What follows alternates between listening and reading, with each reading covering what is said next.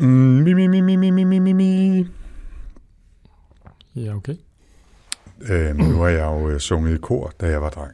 Ja. Og øh, det var en fast opvarmningsøvelse. Velkommen til Sci-Fi Snak. Med science fiction. Og med snak. Med Jens Jalpoder. Og Anders Høgh Nissen. Velkommen, Velkommen til. til.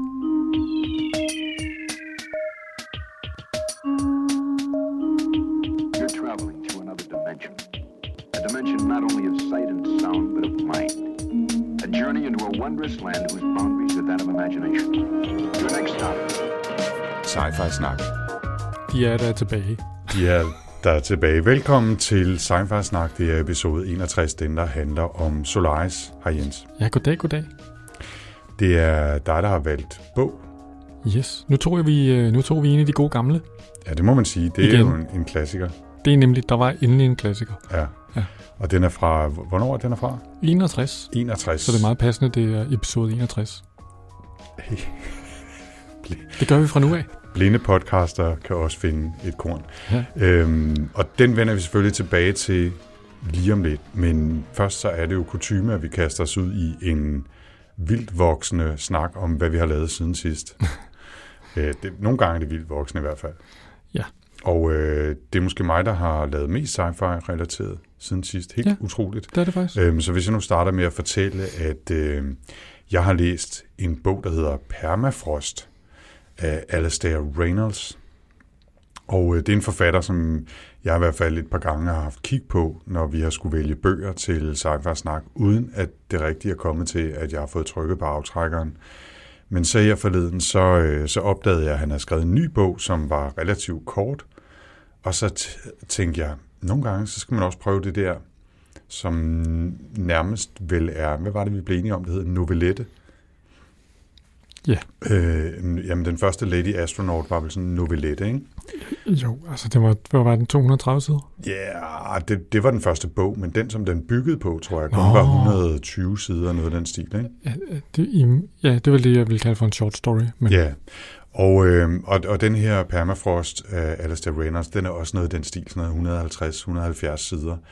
En tidsrejsehistorie, øh, som var rigtig, rigtig fin, altså, og, og fungerede virkelig godt i, at den ikke var for lang. Den kunne sagtens have været 500 sider eller et eller andet, så man fået en hel masse detaljer og mærkelige underplots og fis og ballade. Her var det bare en virkelig fin idé, med en skidegod historie, en god hovedperson, eksekveret, fuldstændig skåret ind til benet. Fedt. Øh, rigtig, rigtig fin øh, lille bog. Ikke nødvendigvis en, der opnår klassikerstatus eller noget, men hvis man har lyst til sådan en lille sci-fi sorbet mellem nogle af de der store mobbedrenge, som øh, engang man bliver rullet ud, ikke? Så, så vil jeg helt klart anbefale den her. Nu nævner du lige uh, The Lady Astronaut of Mars, som jo er den der bittersøde øh, short story, vil jeg kalde det. Mm. Den er ikke 120 sider overhovedet. Den er, altså jeg tror mere, den vil svare i længde til 20 sider måske. Er den så lille? Ja, ja. Nå, okay. Jeg laver faktisk øh, linket ud på siden, hvis man vil læse den historie, der ligesom alt sammen startede med. Mm. Hmm? Øh, men du har også lavet lidt sci-fi-agtigt.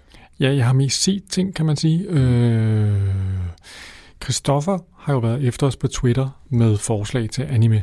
Mm-hmm. Og øh, nu har jeg så en søn, som er helt besat af det.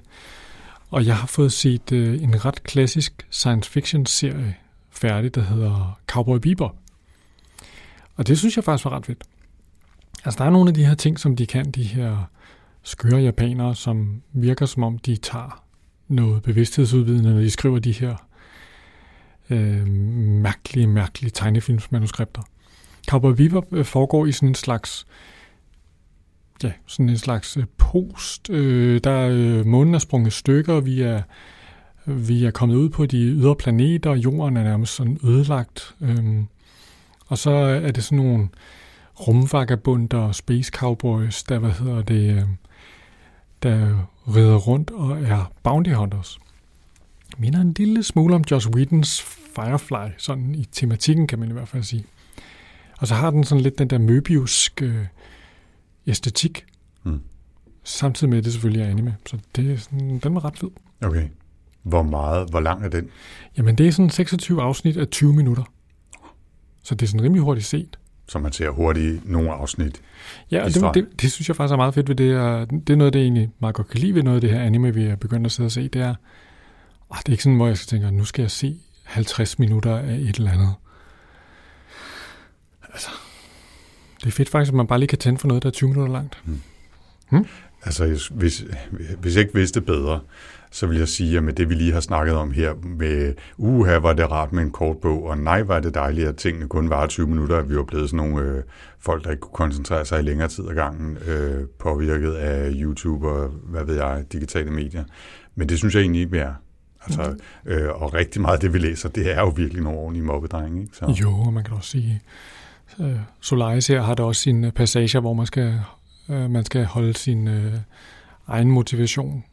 Den bliver man ligesom nødt til at arbejde med. men, øh, men derfor er den god alligevel, men det skal vi jo snakke om. Det skal vi snakke lige om, øh, om lidt. Øh, ja.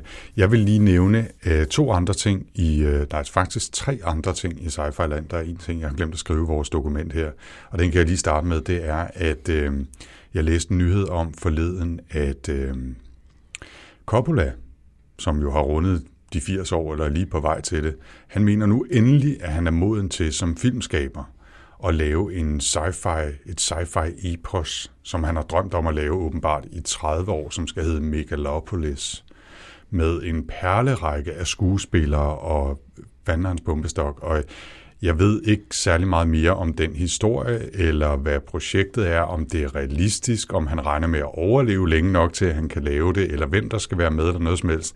Men et eller andet sted, så, øh, så øh, tipper jeg lige med hatten, øh, for at han ikke bare sætter sig ned og drikker rødvin, men, men vælger at kaste sig over sådan et kæmpe, kæmpe stort projekt i sit livs efterår der. Ikke? Men, men spændende at se, hvad det bliver til, hvis det bliver sådan noget. Okay, det er sgu meget spændende sådan at lave sådan en Stanley Kubrick-agtig. Han skal lige have det der kryds på, for ligesom at føle, at han er fuld, er fuldendt. Ja, åbenbart.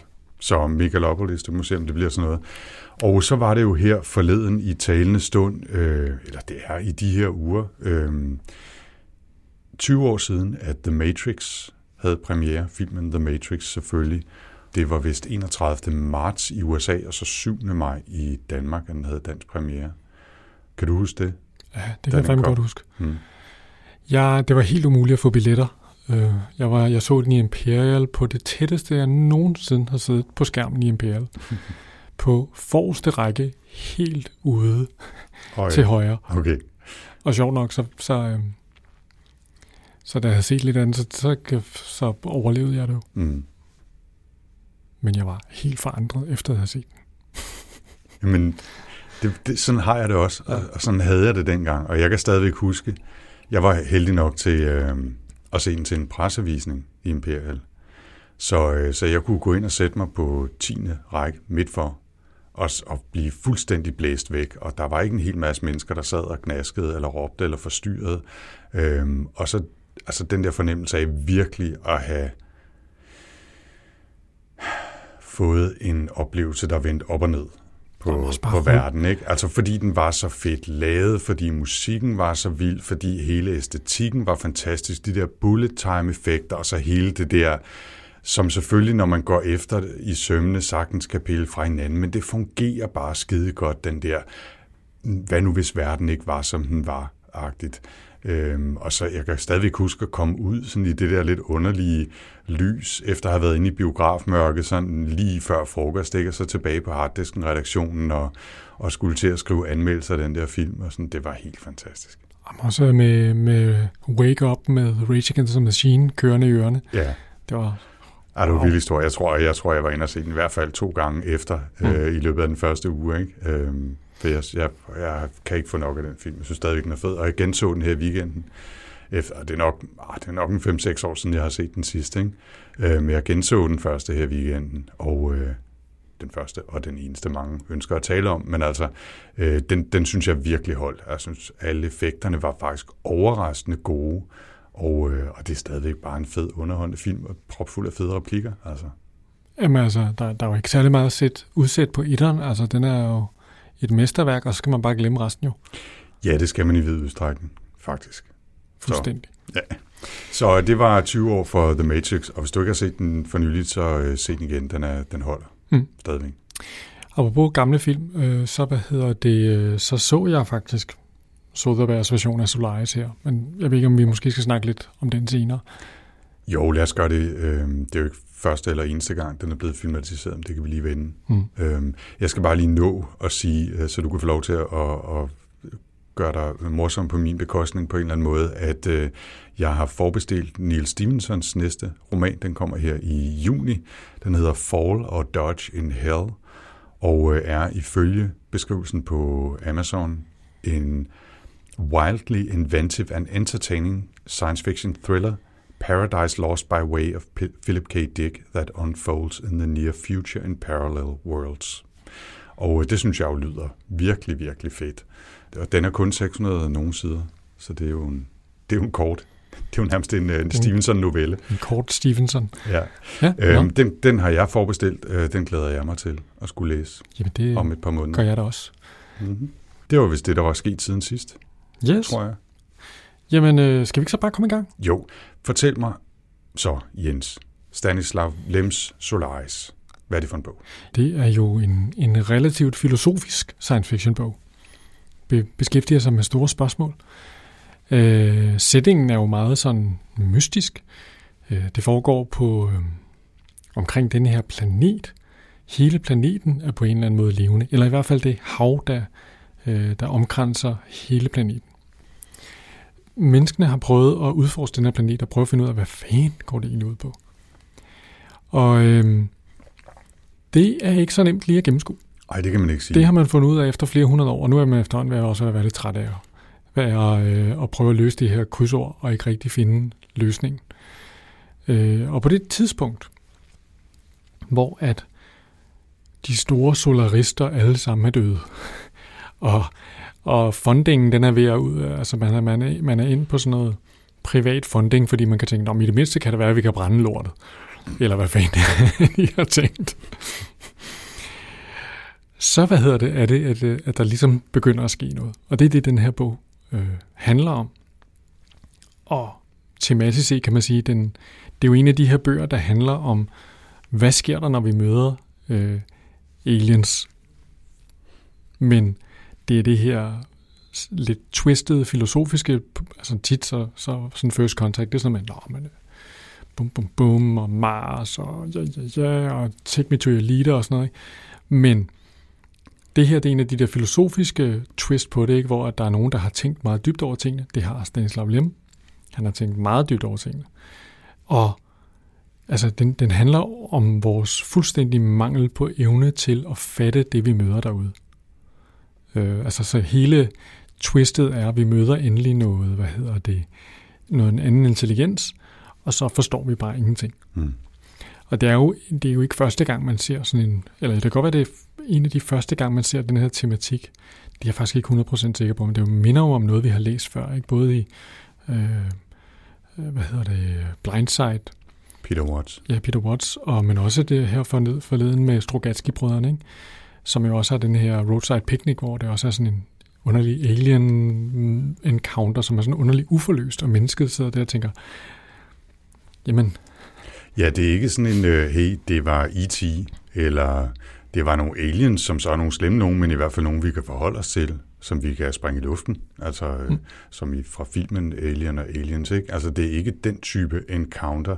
Det er heller ikke sådan nogen fra, fra bøger, øh, vi har læst, hvor det er sådan noget space opera, noget, hvor det er væsener, som man på en eller anden måde kan relatere sig til. Det kan godt være, at de ikke alle sammen har to, øh, to arme og to ben, øh, men, øh, men vi kan i hvert fald forholde os til, at de er levende væsener på samme måde, som vi er levende væsener i universet. Mm. Hvor det her, det er en fuldstændig anden eksistens.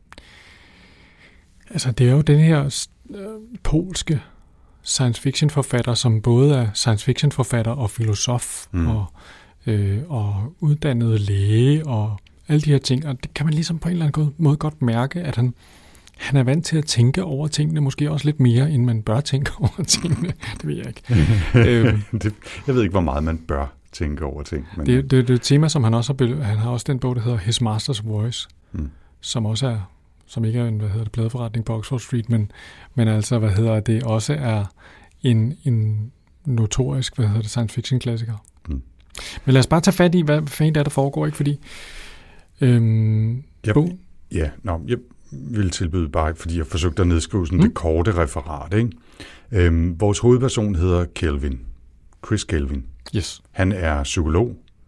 Han ankommer til den her rumstation, som, som er i virkeligheden den sidste øh, menneskeudpost ved Solaris-planeten. Yes. Øhm, der ankommer han i starten af romanen. Der er to andre øh, på den station nu. Den ene hedder Snout, øh, og den anden hedder Sartorius. Han har lukket sig inde, øh, kommer ikke ud af sin, øh, sin kahyt. Øhm, og hvad han laver derinde, det er lidt tvivlsomt i starten. Og så øh, var der faktisk en, en øh, fire mand på, øh, på rumstationen, hedder Gibarian, men han har lige begået selvmord, og han ligger på køl et eller andet sted. Ikke? Så er det som om, at der er en ekstra person på den her rumstation. Først, han, han ser en, en kæmpestor sort dame, der kommer gående på bare fødder ned igennem gangen, og hun burde ikke være der. Det er meget mystisk. Mm. Senere, så dukker øh, Kelvins ekskæreste op. Ekskone, tror jeg. Ekskone, var ja. de gift? Ja, det kan godt være. Ja, selvfølgelig. Er, også, øh, er det også kun i filmen? Det ved jeg ikke. Nu har vi allerede forvirret selv. Ja. Lad os bare sige ekskæreste. Og så hvis det er kone, så undskylder vi på forhånd. Men hun sidder lige pludselig også i kahytten. Og det kan hun ikke ved Chris Kelvin, fordi hun har begået selvmord ja. øh, for flere år siden. Så det er også meget mærkeligt. Ikke desto mindre, så kan han tale med hende, og hun er der, og det ser ud som om, hun er fysisk til stede. Han, altså, han kan røre ved hende, hun kan røre ved ham. Mm. Det er alt sammen meget mærkeligt. Øhm, det prøver han så at forholde sig til på forskellige måder.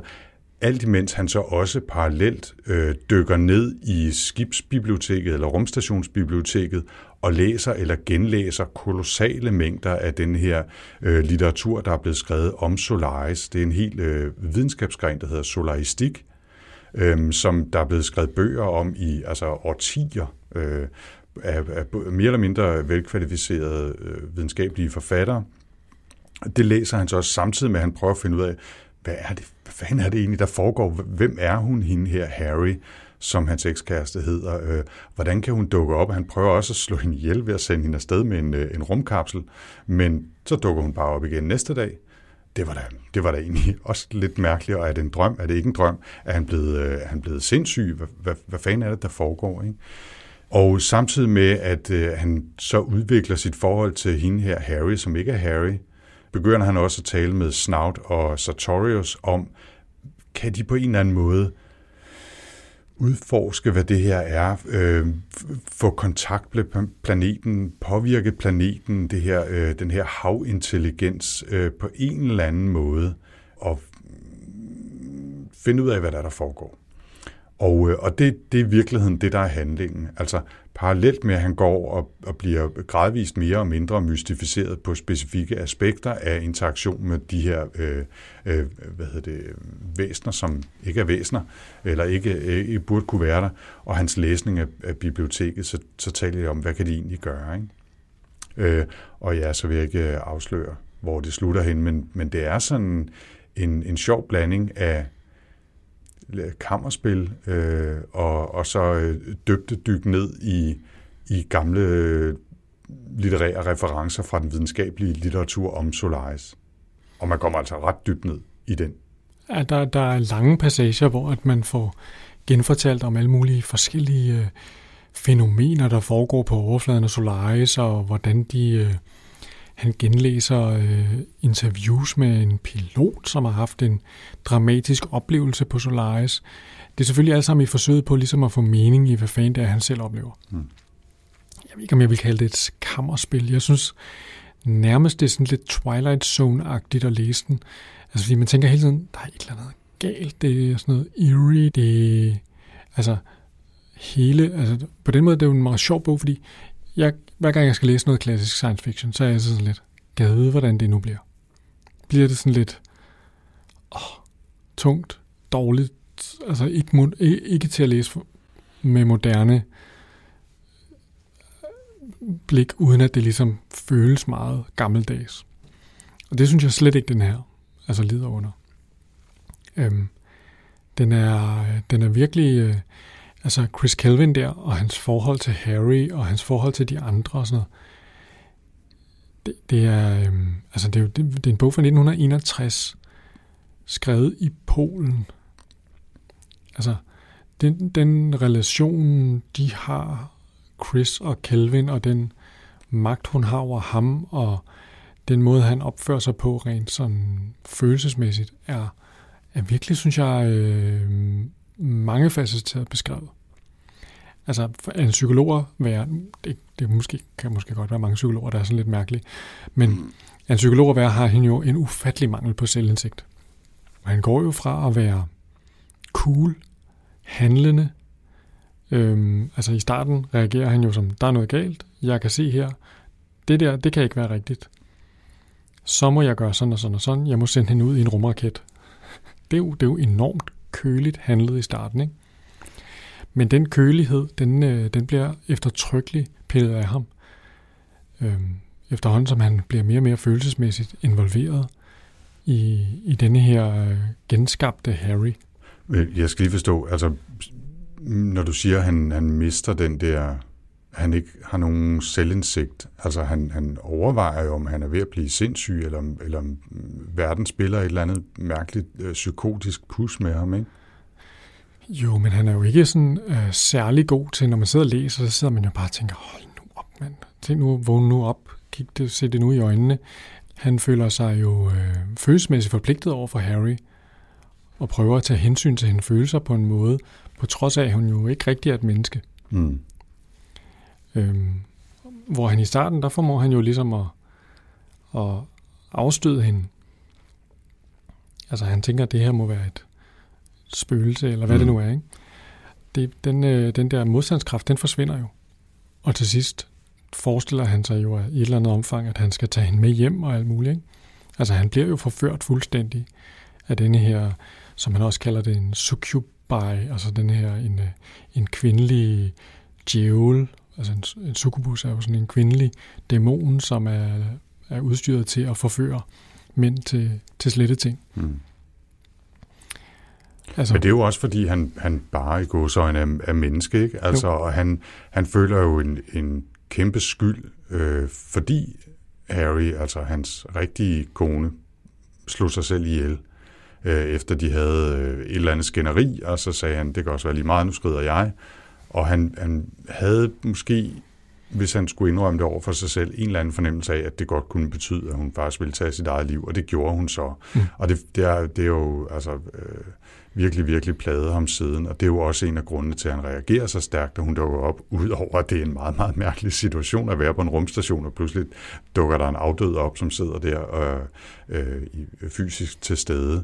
Øh, så, så alle de følelser, der knytter sig til, er jo, er jo mærkelige, og bare fordi man er psykolog, behøver det jo ikke betyde, at man har fuldstændig kontrol over alle sine egne følelser, men, men ja, altså det, det udvikler sig jo i den retning, at han, han, han synes stadigvæk, det er mærkeligt, og han kan godt mærke, at hun er ikke den, hun var, øh, men de får en eller anden form for liv sammen, hvis man kan tale om det i de der dage og uger, han, han bor på rumstationen. Ikke? Og selvom at, at hun er en anden end den, han husker, men han er jo også en anden, og sådan, så de finder på en eller anden måde noget. Ikke?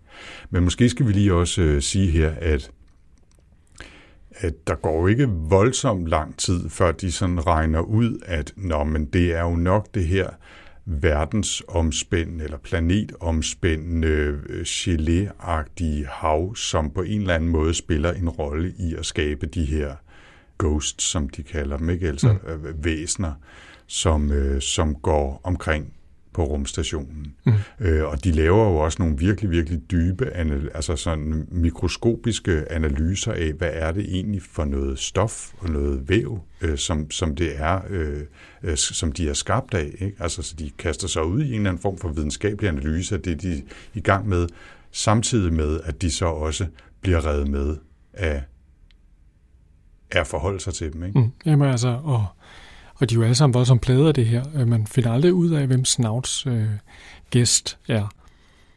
Det finder man aldrig ud af. Ja. Det, det synes jeg egentlig er et ret elegant greb, at det forbliver sådan underligt. Ikke? Altså, Gibarians øh, gæst, den her store negerkvinde, som sådan, man tænker et eller andet fra Tintin i Kongo eller sådan noget, det bliver aldrig forklaret, fordi han er død. Men hende oplever man.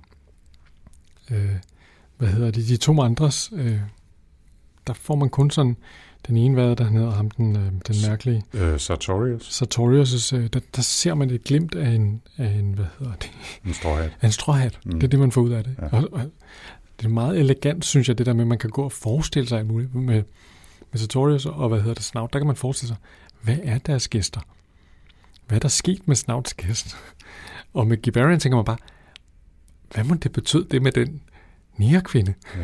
Det, synes jeg er meget sådan, Ja. altså fordi man er jo ikke i tvivl om, hvad, hvad øh, Kelvins, Chris Kelvins øh, handler om. Det handler om den der store skyld, han har i sin underbevidsthed. Ikke? Mm. Og ideen er, tanken er ligesom, at, at det store hav der rækker ud og læser deres underbevidsthed, mens de sover. Og så når de vågner igen, så har det lige lavet sådan en, en gæst til dem, som det prøver at interagere med dem med. Og det, og det, ja, vi, vi kommer til at springe rundt her, ikke? men det er jo, altså, det er jo helt fantastisk med den der planet øh, Solaris og, og havet der, som, øh, som er den her øh, ja, lidt underlige geléagtige substans, fordi det er ikke levende på en måde, som minder om noget andet, Mm. man har mødt.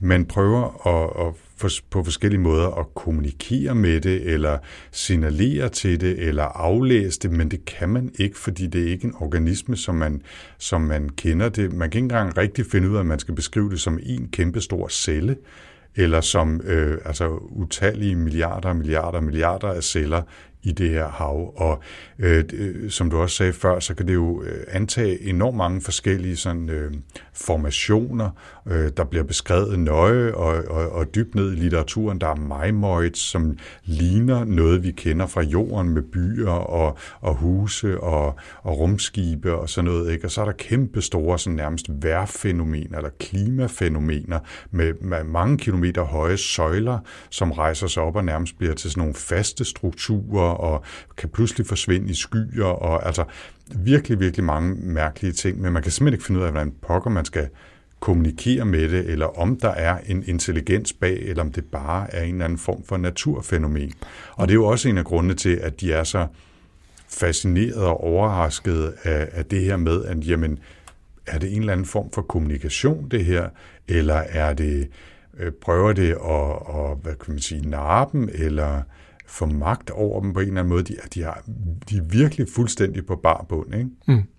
Ja, og altså, man har jo bemærket, altså noget af det, der, der, der er helt ufatteligt, det er jo, at den her planet, den burde jo være helt fucked. Altså fordi den i virkeligheden er i omløb om sådan en dobbeltstjerne. Men det er som om, at planeten selv kan justere sit kredsløb. Altså, så den kan altså ting og sager, den her. En ting er at lave en kopi af afdøde kærester, øh, men den kan altså også styre sin egen newtonske bane igennem rummet. At den kan på en eller anden måde kontrollere tyngdekraft, basalt set, ikke? Jo. Øhm, og, og det, er, det, er, det kan man jo heller ikke rigtig forklare, mm. hvordan det kan lade sig gøre. Så der er rigtig, rigtig mange uforklarede spørgsmål, eller ubesvarede spørgsmål omkring Solaris, og selvfølgelig også en af grundene til, at der er skrevet så meget øh, litteratur om den, som han så går ned og læser i, øh, i skibsbiblioteket. Ikke? Øhm, der, er, vir- ja, der, der er så mange øh, der er så mange aspekter af det her, og så mange fantastiske små historier, synes jeg, netop i, i den videnskabelige litteratur, han beskriver. Han har gjort virkelig meget ud af at gøre det realistisk. Ja, altså Altså, det, det, det, minder mig, øh, det minder mig på en eller anden måde om Moby Dick.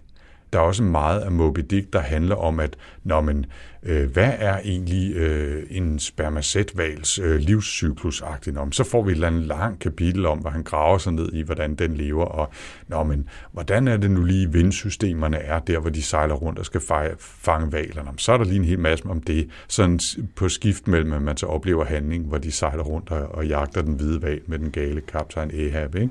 Øhm, og, og den minder mig lidt om det, altså at der er et plot, som man følger, men man dykker også ned i noget videnskabelig litteratur. Forskellen er så her, at det er meget øh, eksplicit, at han går ned i biblioteket og åbner noget litteratur, hvor Moby Dick, der er det mere sådan, altså, øh, kan man sige, bare, kap, bare kapitler, der er lagt ind i handlingen, ikke? Men, øh, men der er stadigvæk noget af det samme, ikke? Altså man får sådan en kæmpe stor... Der er også lidt, øh, i virkeligheden lidt frøken smiler over det, ikke? Altså der, der bliver også virkelig gået dybt ned i nogle, nogle sådan mere eller mindre videnskabelige øh, ting i løbet af den bog, ikke? Mm. Altså det er sådan lidt den fornemmelse. Det altså, og det, det er nemlig ret fedt lavet det der. Altså, første gang man kommer til sådan en af de kapitler, som bare tænker, hvad fanden sker der her? Jeg har sådan en 16 minutter til at arbejde med bus. Øh, og jeg kan huske, at jeg sad en hel tur og kiggede ud af vinduet på øh, bus nummer 66 og tænkte, hvor længe bliver han ved med at fortælle om de her mimoids og øh, underlige øh, måder skum kan aflejre sig på toppen af det her ocean og sådan noget. Altså der er man sådan lidt, hvor man bare tænker, hvad, hvad fanden foregår der? Ja, men ja, øh, der er Dendro Mountains, Extensors, Mega Mushrooms, Mimoids, Symmetriads, Asymmetriads, Vertebrates og Rapidoer. For nu bare at nævne nogle få af de formationer, som mm. de mener kan kunne kategorisere på forskellige måder i det her øh, kæmpe store hav. Men jeg synes, det er sådan ramt enormt godt, det der, altså man, man føler sig virkelig på sådan en ud, øh, sådan en sta- udstationering af nogle videnskabsmænd. Det kunne lige så godt være på Sydpolen eller sådan noget, ikke? Også den måde, de omgås hinanden på. Altså, altså det er sådan meget macho og videnskabeligt på samme måde. Det er, sådan ret, øh, det er en ret fed dynamik, der er på den der, den der station. Mm. De her, den måde, de karakterer sådan, altså især samtalerne mellem øh, Chris Kelvin og ham der, Dr. Snout, de, de, er ret, øh, de er ret interessante. Altså også fordi Snout er, han er jo ikke super sympatisk, vel? Ej, det kan man ikke sige. Øhm, men på mange måder er han jo også, da man første gang møder Snout, der virker han som om, han er sindssyg. Der tænker man bare, altså der, der, der er Kelvin lige landet. Snout opfører sig mega mærkeligt. Han har blod ud over sine knor. Der er sket et eller andet. Man tænker bare, hvad, hvad fanden foregår der? Og det man jo skal tænke på, det er, at, at han og Sartorius og Gibarian har jo boet på rumstationen længe før mm. øh, Chris Kelvin ankommer, og skulle forholde sig til det samme, som vi nu følger hans oplevelse med, nemlig at der pludselig går afdøde rundt, eller i hvert fald øh, mennesker, som ikke burde kunne være på rumstationen, ikke kan være på rumstationen, men er det alligevel, mm. og i en eller anden grad kan interagere med, med dem. Øh, det er mildest en mærkelig situation, så det er jo ikke noget, der er ikke noget øh, øh, hvad hedder det, at sige til, at de er opfører sig, som om de var blevet sindssyge. Og i ja. en eller anden grad er blevet sindssyge. Nå, man også må, man må have nogle traumer, ikke? Altså, fordi det, altså, Snout har jo tydeligvis erfaring med at slå de her gæster ihjel. Fordi det kan han jo, når, når Chris fortæller om sin oplevelse, så kan han jo fortælle om, når ja, men det der skete der, så kommer hun jo tilbage, ikke? Ja, ja, og sådan, altså. Så han har, øh, han har... Han har været der. Han har, ja, han har, han har været der, og måske oplevet endnu mere, ikke? Been there, done that, killed the girlfriend. Ja, præcis. Ja. Det er jo, øh, hvad hedder det, der er nogle ret fine detaljer i, i første gang, hvor man, hvor man sidder og, og man prøver jo også selv at finde ud af, hvad fanden, what? Hvor, hvad for noget, hvem er hun, hvor kom hun fra, øh, mm. øh, har han lige skudt hende afsted i en rumkapsel, øh, nu er hun der igen, hvad fanden er det egentlig, der sker? Men en af de der små detaljer, som jeg synes var rigtig, rigtig fed, var, at øh, da han skal tage kjolen af hende første gang, så, så er der ikke nogen lynlås. Nej. Og der er ikke nogen, der er ikke nogen knaphuller rigtigt. Altså det er som om, den har kunnet genskabe hende, den siger planeten, har kunnet genskabe hende, fuldstændig så hun kan tale og tænke og, og røres, men der er et eller andet med, med den kompleksitet, der lige har været i nogle lukkemekanismer i kjolen, som den enten ikke har kunnet lave, eller bare har synes var lige meget, fordi den ikke nødvendigvis havde tænkt så langt som at, til, at kjolen skulle kunne tages af, eller hvad det var. Og det er bare en, en fantastisk øh, lille sigende detalje, som man også bare kan sidde og tænke, oh, det, det er fandme cool. Altså, det er, det, det er en fed lille krølle på, på det, den oplevelse. Ikke? Mm. Ja, men det er jo også, altså, det er jo også et, et, et, hun er jo taget ud af, af Kelvins erindring. Og det er, jo, det er jo rigtigt, ikke? Altså man kan mm. jo aldrig huske hvad, altså det kan jeg i hvert fald ikke, huske, hvad for noget tøj folk har på. Mm. altså, det er der nogen, der, der, hvad hedder det, det er der nogen, der går op i lige for tiden, ikke? Det der med at gå i det samme tøj i en uge, og så und, undersøge, er der nogen, der opdager det? Og det er der aldrig nogen, der opdager. Mm. Det er kun en selv, der lægger mærke til det. Ja. Øhm, der, der, måske skal vi lige øh, kort nævne, uden at spoile for meget, at de jo, jeg ved ikke om I kan høre det derude, men øh, vi kan i hvert fald høre, at der lige nu uden for studiet er en, der går støvsuger. Det, øh, Det er meget lidt sci-fi snakagtigt. Ja. Vi har ovenikøbet tænden for den røde lampe. Men i hvert fald, hvis I kan høre noget i baggrunden, der snorer, så forestil jer, at det er solstormene på Solaris.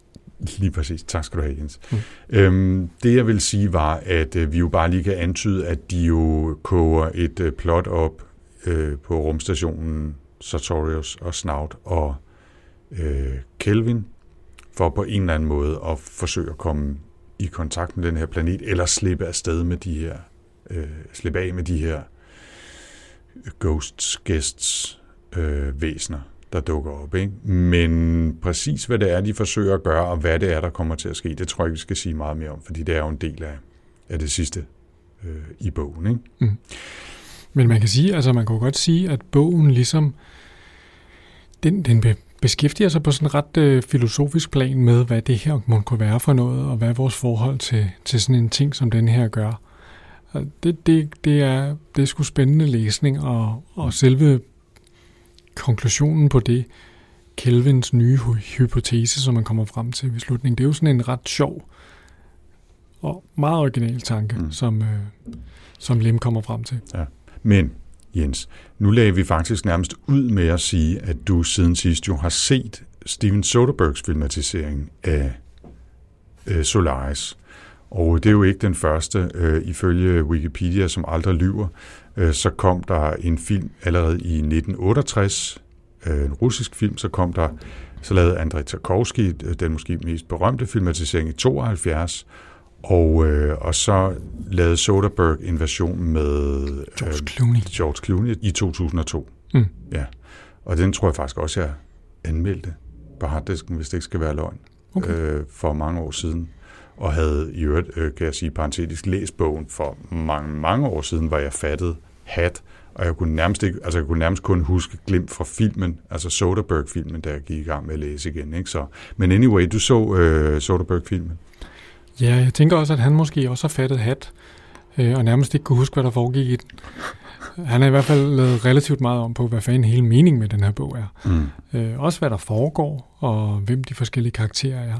Det er som om, at han har læst en Reddit-post om, hvad der kunne være sket i denne her fanfiction-version af den. Øh, og så har han lavet en film med udgangspunkt i det. Okay. Ja. Var det en dårlig film? Ja, synes jeg faktisk. Jeg, jeg, kan, jeg kan, har kun meget vag erindring om. Og Soderbergh er normalt en instruktør, jeg meget godt kan lide, men Tja, det er ikke rigtig lykkedes her. jeg... Men altså problemstillingen jeg, jeg, jeg blev bare irriteret, fordi at jeg synes, hele præmissen for bogen er fjernet, og Soderbergh bruger ligesom scenen til at fortælle sin egen historie Hmm. om noget andet. Øh, der er selvfølgelig et overlap, men han vælger at lægge fokus et helt andet sted. Og giver den jo til sidst sådan et fuldstændig Twilight Zone-agtigt. Speaking of which, nu prøver øh, damen med støvsugeren at bryde ind igennem døren. Vi, øh, vi holder stand. Øhm, altså det her nærmest øh, Twilight Zone-agtigt øh, sådan en twist til sidst, som er noget, han selv har fundet på. Øhm, altså i bogen, der bliver der ligesom, eller i, i filmen, der bliver det ligesom øh, lagt op til, at da Chris Kelvin kommer hjem til sig selv igen, så er han blevet en gæst selv. Altså, at han ligesom er blevet en kopi selv. Hmm. Altså, og det er jo det er bare noget, han har fundet på. Og det er jo, altså, kan man sige, det er jo fint nok, øh, at man tager sig sine friheder, når man filmatiserer, hvis man synes, det er det, der skal til, men i den her sammenhæng, så synes jeg, det lyder en lille smule mærkeligt. Nå, men det er sådan lidt, øh, skal vi ikke bare synes det? Skal den ikke bare slutte på en anden måde? Det, det, jeg, har slet, jeg har ingen erindring om det overhovedet, men det er jo så også øh, været over 15 år siden, øh, at jeg har set den. Ikke? Men, men, men må, jeg- må jeg lige sige, apropos film, Ja. bare lige mens jeg husker det, ikke? det var fordi du sagde, det minder jo lidt om, man kan forestille sig en eller anden øh, Sydpolen øh, station, forskningsstation, hvor de der mennesker pludselig møder hinanden og skal forholde sig til hinanden. Og det er også meget mærkeligt, de er alle sammen lidt sager. Hvis de ikke var sager i forvejen, så er de i hvert fald blevet af at bo alene. Øh, og så kom jeg til at tænke på The Thing. Øh, Åh, ja. Fordi den handler jo i virkeligheden også, nu tænker jeg især på, på 1981 filmatiseringen med Kurt Russell, tror det er fra 81, øh, det er jo også i virkeligheden en alien, der kan tage form af andre mennesker, mm. men også af hunde, og i øvrigt øh, meget mere blodig og meget mere horroragtig situation. Jeg kan ikke huske, at jeg nogensinde har læst op på det, men lurer mig, om der ikke er nogen, der på en eller anden måde har været inspireret af Solaris, da de lavede den, selvom The Thing faktisk er et remake af en horrorfilm helt tilbage fra før Stanislav Lem skrev Solaris helt tilbage i 50'erne, så vidt jeg husker, som også handler om en, en, en, øh, en grøntsagsalien, der lander på Sydpolen og forvirrer menneskene i øvrigt. Ja. Men det er jo sådan en meget klassisk, det der med en, en body snatcher, eller det der er så, så interessant ved den her bog, er bare, at det bliver ikke brugt som et monster. Altså i den i den traditionelle body snatcher-historie, der er alien jo et monster, som vil menneskene det dårligt. Og mennesket kan ligesom på den måde sætte sig selv som centrum i historien. Og problemet er med Solaris, havet, det er, at mennesket kan ikke lige rigtig sætte sig selv i centrum af historien. Det er det, der i virkeligheden er et kæmpe stor udfordring, og det, der er så træls ved den her alien, der, vi havde regnet med, at vi kom her, og så ville alienerne være super interesseret i os. Men det er jo først her til flere hundrede år efter, hvor der så er nogen, der har fået den skøre idé og sige, okay, hvad hvis vi laver sådan en kæmpe øh, mikrobølge øh, døbekoger og sænker ned i havet og giver den alt, hvad den kan trække. Kan vide, om der så sker noget? Og så skete der noget. altså det er nærmest sådan et uheld, ikke? Mm. Real-time follow-up. Uh, The Thing uh, remaket var fra 82. Den oprindelige er fra 51 og hedder uh, The Thing from Another World. Den hedder Manden fra Mars på dansk. Den har jeg faktisk set en gang, øh, fordi jeg havde filmhistorie og, øh, og skrev om øh, science fiction film fra 50'erne. Øh, og øh, det, det er også derfor, at jeg kan huske den for mig fuldstændig udødelige replik, da de opdager, at den her alien faktisk er, er plantebaseret. Og så er der en af de her meget britiske forskere, der siger, An intellectual carrot, the mind boggles. Om, om den her plante-alien. Det synes jeg er en af filmhistoriens bedre replikker. Ikke? Mm. Men for nu at vende tilbage til, øh, til, til det, du lige snakkede om, så et af de highlights, øh, jeg lige hæver frem, som, som jeg synes øh, beskriver din pointe øh, meget fint, som faktisk bliver sagt allerede i bogen, er Human beings set out to encounter other worlds, other civilizations, without having fully, fully gotten to know their own hidden recesses, their blind alleys, well shafts, dark barricaded doors. Altså, vi fatter ikke engang os selv, og så er vi alligevel taget univers, ud i universet for at møde nogen, og dem vi møder er så altså, i endte potens meget mere avanceret, end vi nogensinde kan blive. Så selvfølgelig kommer vi aldrig til at forstå dem. Vi kan ikke engang forstå os selv. Og det er jo sådan meget en, en kernetematik i, i bogen, ikke? Jo. Nå, men det er ligesom altså myren, der ikke kan forstå os, ikke? Mm. Ja, lige præcis. Så sådan lidt, du ved, sådan lidt, øh, hvad kan man kalde det, lidt kynisk øh, blik på menneskeheden. Ja, og det er rigtig, altså. rigtig fint. Jeg synes, altså, øh, nu sagde du selv, at den føles moderne, ikke? Mm. Øhm, og, og det synes jeg også, det take på den gør. Altså, vi havde det jo lidt i øh, Roadside Picnic også, det der møde med nogle aliens, som ikke engang længere er her, de er taget hjem. Øh, men vi, vi, kan, vi aner ikke, hvad, hvad de var for nogen, og, og hvorfor de har efterladt det, de har der er vi bare som, som myrerne, der møder øh, efterladenskaber fra en, fra en menneskepiknik og ikke fatter en skid af, hvad der foregår. Her der, der er de jo i mødet med den her fremmede planet, som opfører sig på en eller anden måde intelligent, men bare hinsides vores fatteevne. Ikke? Øh, og det, det synes jeg er en meget, det føles som et moderne take på, på, øh, på den problematik. Ikke? Og det var meget sjovt, altså det der med, nu, begge de her bøger, det er sådan nogle øh, fra øh, bag jerntæppet. Vi læst, jeg ved ikke, om der er et eller andet i kulturen, som... som det må jeg, må jeg øvrigt bare lige nævne i den... Øh, ned ad den tangent, altså også fra Wikipedia, at, øh, at Stanislav Lem åbenbart synes generelt, at, at amerikansk science fiction var noget knald. Ikke? Mm. Men han, han peger på Philip K. Dick som den eneste, som han ligesom tipper med hatten i retning af. Ikke?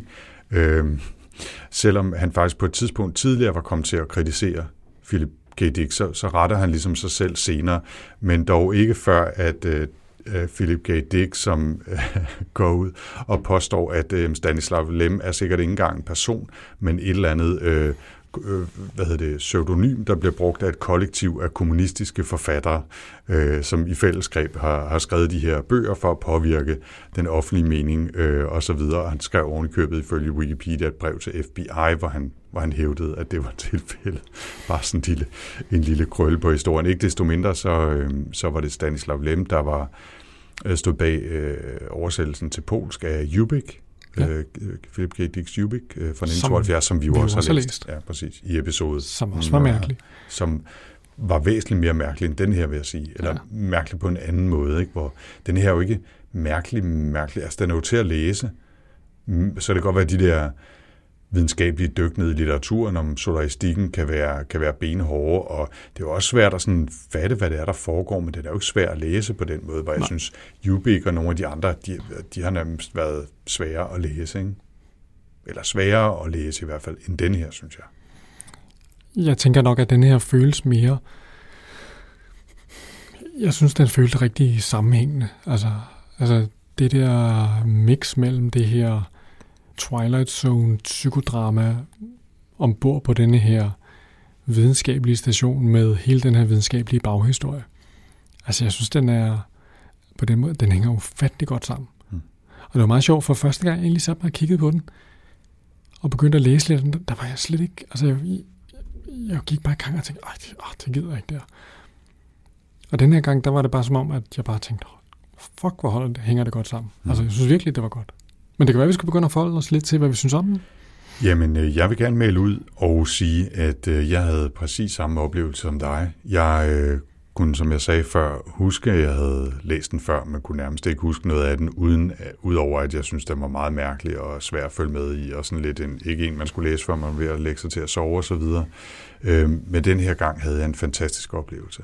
Altså, jeg tog måske også lidt bedre tid til sådan at, at dyrke de der passager og nyde mysteriet og øh, glæde mig over kompositionen og de store filosofiske spørgsmål, der bliver, der bliver stillet. Ikke? Altså, kan vi forstå os selv? Øh, hvor er videnskabens grænser? Hvad hvis vi mødte øh, en eller anden form for udenjordisk øh, væsen eller eksistens, vil vi kunne forholde os til det osv. osv. Og hvad, hvad, hvad, hvad gør man i den situation? Altså, hvad, hvad, hvad er deres næste skridt, når der dukker de her gæster op i, i rumstationen osv.? Jeg synes virkelig, den var velfortalt og, og godt øh, tilrettelagt og ikke for lang og, og så videre. Så den har fået fem store stjerner herfra. Jeg synes, det er øh, en klassiker og et mesterværk. Mm. Jamen, jeg kan også godt sige, at jeg faktisk også øh, op og, øh, og hvad hedder det, ramme en, øh, en topkarakter med en femmer. Jeg har det på, øh, på præcis samme måde. Jeg sidder ikke engang og tænker, at den er, altså, den er ikke mærkelig på den måde, hvor jeg sidder og bliver irriteret. Altså, den er mystisk, altså det er en mystisk fortælling, men den bliver jo rundet perfekt af. Og det er måske noget af det, hvor man, altså, når, nu nævner du øh, Philip K. Dick Ubik, ikke? hvor man bare tænker lidt, der var simpelthen bare så meget, der bare ligesom lige blev bragt i spil, som gav en fed effekt, men det var, og det var super mystisk, men gav det mening? Altså, gav det mening i bogens sammenhæng? Og det kan være, at det gør det på en eller anden måde. Det kan være, når jeg læser 1000 science fiction bøger mere, så forstår jeg også Ubik. Men jeg følte virkelig, at jeg forstod denne her. Og, og sætte den ind i det her øh, spænd af Roadside Picnic og Blindside, som vi nævnte. Ikke? Altså det her, de her forskellige fortællinger om vores møde med det fremmede, og hvad det gør ved os. Og jeg synes, det var meget, meget øh, altså, virkelig velkomponeret bog. Mm. Hele øh, psykodramaet er, er virkelig veludført. Altså, lige præcis lang nok til, at, øh, at den får tilstrækkeligt med dybde, men ikke, hvad hedder det, så lang, at jeg, man bliver alt for træt. Altså, det eneste, man kan, altså der kan være små momenter, hvor jeg sad og tænkte, okay, nu gider jeg simpelthen ikke læse mere om ting, der vokser ud af havet og gør ting, og måske vælter, og måske ikke vælter, og hvad en eller anden forsker synes om det, men så siden kom der en anden forsker, som synes noget helt tredje. Altså, det giver bare den der baggrund på en eller anden måde. Ikke? Det gør den sådan næsten dokumentaristisk på en eller anden måde. Det er sådan meget mystisk. Det er en, øh, det er en alternativ form for worldbuilding i virkeligheden. Ikke? Mm. Altså man, man får indtrykket af hele det der kolossale bagkatalog af historie og viden om den verden, de nu er i, som jo nærmest er man sige, spidsen af nålen, ikke? af alt det, der, der ligger bagved. Ikke? Altså for de der tre overlevende mennesker, og så deres gæster, og en, øh, en, en øh, afdød professor i kølerum et eller andet sted, ikke? nede ved den der planet. Altså det er virkelig sådan, det hele skærper ind til det lille øjeblik, men vi får fornemmelsen af en kæmpe, kæmpe baghistorie. Mm. Og jo i øvrigt øh, mennesker på vej ud i galaksen på alle mulige retninger og sådan noget, som vi slet ikke hører om, som bare en del af en verden, som overhovedet ikke, nærmest ikke bliver beskrevet her. Vel? Mm. Det, det synes jeg også er fantastisk, ikke at bare sige, Nå, men det er vi jo i gang med, men nu er det lige her, vi er. Ja, ja, altså, altså det er ret vildt. alt det der med, hvor, hvordan øh, kom vi frem til faster and light travel, og hvad vi brugt det til, og sådan noget, det får man ikke noget videre.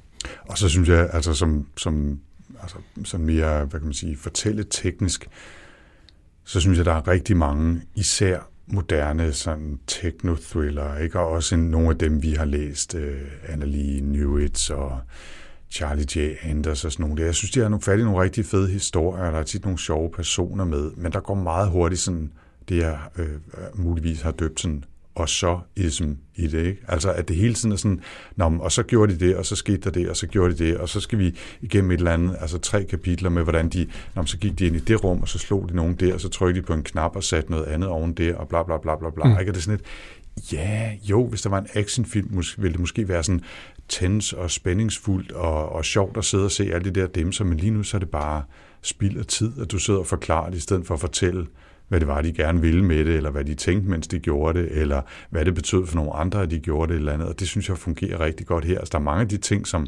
overhovedet ikke bliver fortalt, som sker. Altså bliver beskrevet, hvorfor de gjorde det, eller hvad de følte, da de gjorde det, i stedet for bare hele tiden og sådan bla bla bla bla. Jeg ved ikke, om man skal show, don't tell, ikke? men nogle gange så er det altså meget, at man taler om, ikke, ikke bruge en masse tid på at, at vise, i, øh, altså i detaljer alle mulige underlige ligegyldige handlinger. Ikke? Nå, men noget, der, noget af det store kraften i den her bog er jo mange af de ting, der han undlader at fortælle om. Ikke?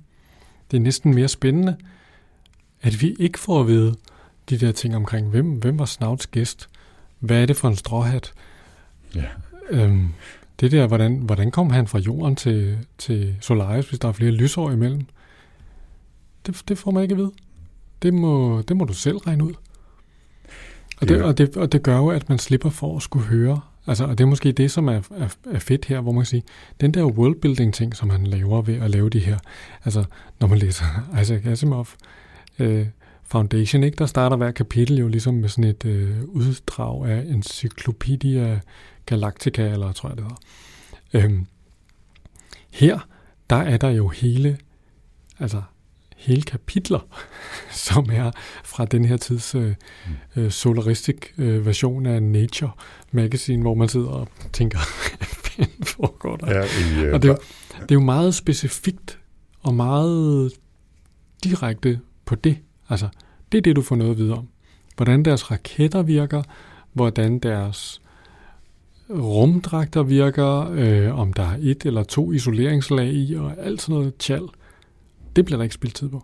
Der bliver brugt tid på at skabe en baghistorie af, at, at vi er ombord på, på en dybt frustreret rumsonde, som er lavpunktet efter 200 års fuldstændig Sisyfosks forsøg på at fatte, hvad fanden den her planet går ud på.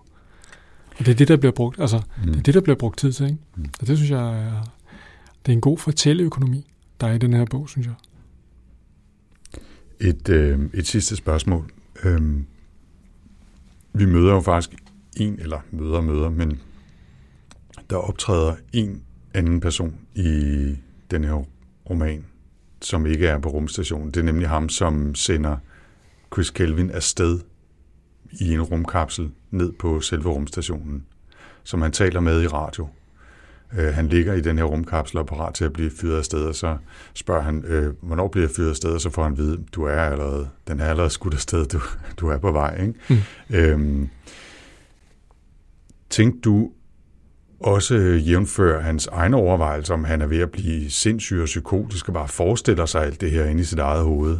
Tænkte du nogensinde, han er han sidder i den der rumkapsel og er blevet sindssyg, og alt det her, han har simpelthen læst for meget om Solaris, så alt det her, der, kommer, der foregår dernede, er i virkeligheden bare noget, der løber i hovedet, igennem hovedet på ham, mens han sidder i den rumkapsel, enten fordi han er på vej ud i intetheden, eller er ved at brænde op, eller et eller andet. Tænkte du nogensinde den der, it, it was all a dream? Fordi jeg, jeg, jeg ved ikke rigtig, om jeg køber den, er det, men jeg genlæste lige bare de første to sider her, inden vi øh, tændte for mikrofonerne, og tænkte, hmm, kan jeg vide, om, om der er mere i det, eller i den tolkning, end, øh, end jeg lige tænkte første gang, jeg læste den her. Ja, altså jeg vil sige, det, det tror jeg ikke, altså så tidligt var jeg ikke ud af den der tangent, men der var nogle undervejs, ikke, hvor man tænker, er det her en drøm, eller er det virkelighed? Men jeg, jeg synes ikke, det er den tolkning, der bliver lagt op til, hvis man læser bogen. Altså. Nej, den bliver ikke dyrket. Øhm, og, og altså, han er jo også eksplicit om det selv, så det er jo ikke op til læseren i hvert fald at lave den tolkning. Han, han spørger sig selv, Chris Kelvin, om, mm. om det er det, der sker. Øhm, og jeg, jeg tror heller ikke, at jeg vil falde til den tolkning. Jeg tænkte bare, hmm, kan vide, om, kan vide, om der alligevel er flere tegn i den, som jeg bare ikke har opdaget, men øh, så må man jo læse den igen. Ah, der er garanteret et påskæg eller to, må som ikke, vi ikke har fundet. Må ikke der er. Der sidder nogen derude og råber nu. Ja. Eller man kan bare dele det på, hvad hedder det, cyfersnak.dk. Kom ind og giv os nogle bud på ting og sager, vi, vi også kunne have opdaget. Øh, fordi vi vil i hvert fald gerne vide mere om den her bog. Det er en super spændende bog. Synes 100% man skal læse den. Helt afgjort. Mm. Men man behøver ikke se ikke 2002-version i hvert fald. Nej, det kan være, at vi skal prøve den der Tarkovsky fra 72, ja. som vandt uh, Special Jury Prize i Cannes. Ja, lad os Den er sikkert god. Det, den er sikkert også mærkelig. Skal vi uh, runde af? Ja, lad os gøre det. Og inden vi uh, lukker og slukker, så skal vi jo vælge en bog til næste gang. Ja, det, det ligger på dine skuldre. Det gør det, og uh, jeg har været som altid ude og kigge på mange lister og min egen liste og alt muligt andet. Den her gang, der har jeg simpelthen valgt at gå med en øh, anbefaling, vi har fået inde på Goodreads-gruppen mm. sci Snak med forslag til bøger. Det er en bog, der er blevet foreslået af Philip, og det er en bog, der hedder Children of Time, som er fra 2016, skrevet af Adrian Tchaikovsky. Nå. Og øh, det er sådan en, øh, en space udforsknings, vi skal ud bo på en anden planet roman, som får, altså som tusinder af mennesker har givet 4,5 til 5 stjerner. Okay. Øh, og øh, det er åbenbart sådan en med to parallelt forløbende plot. Og den skulle være super spændende og sjov og fantastisk og litterær, hvis ikke det kommer til at lyde sådan lidt lidt uheldigt i sammenhæng, men, øh, men den, den lød rigtig spændende, så rigtig spændende ud, og øh, så synes jeg, det var på tide med, en, øh, med endnu en anbefaling fra vores kloge lyttere derude. Ja, og, øh, og det må man jo meget gerne komme med flere ind inde på Goodreads-gruppen. Det er, det er faktisk meget godt med nogle input. Det lyder sgu meget godt. Jeg kan godt huske, at jeg kiggede på den her også og tænkte, hmm, men netop det der med, at jeg fandt den på nogle lister og tænkte, nyere science fiction, hvor der sker noget spændende i. Mm. Så, øh, så det vil jeg da glæde mig til. Ja, det, øh, det gør jeg også. Jeg har allerede hentet den, og øh, glæder mig til at læse den. Fedt. Og mens man gør det, så kan man jo øh, gå ind og kigge netop i vores øh, sci snak gruppe på Goodreads, eller... Ja, så kan man øh, besøge os på sci hvor at man er velkommen til at kommentere og også kan finde hele vores øh, bagkatalog. Mm. Og tilbage er der vel så egentlig bare at sige, er du nu også virkelig Jens Jarl Både?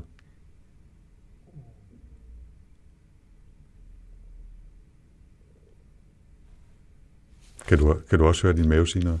Ja. Okay. Så den er nok god nok. Fordi de spiser jo ikke noget i den der bog. Nej, det er nok det. Skal vi sige farvel og tak?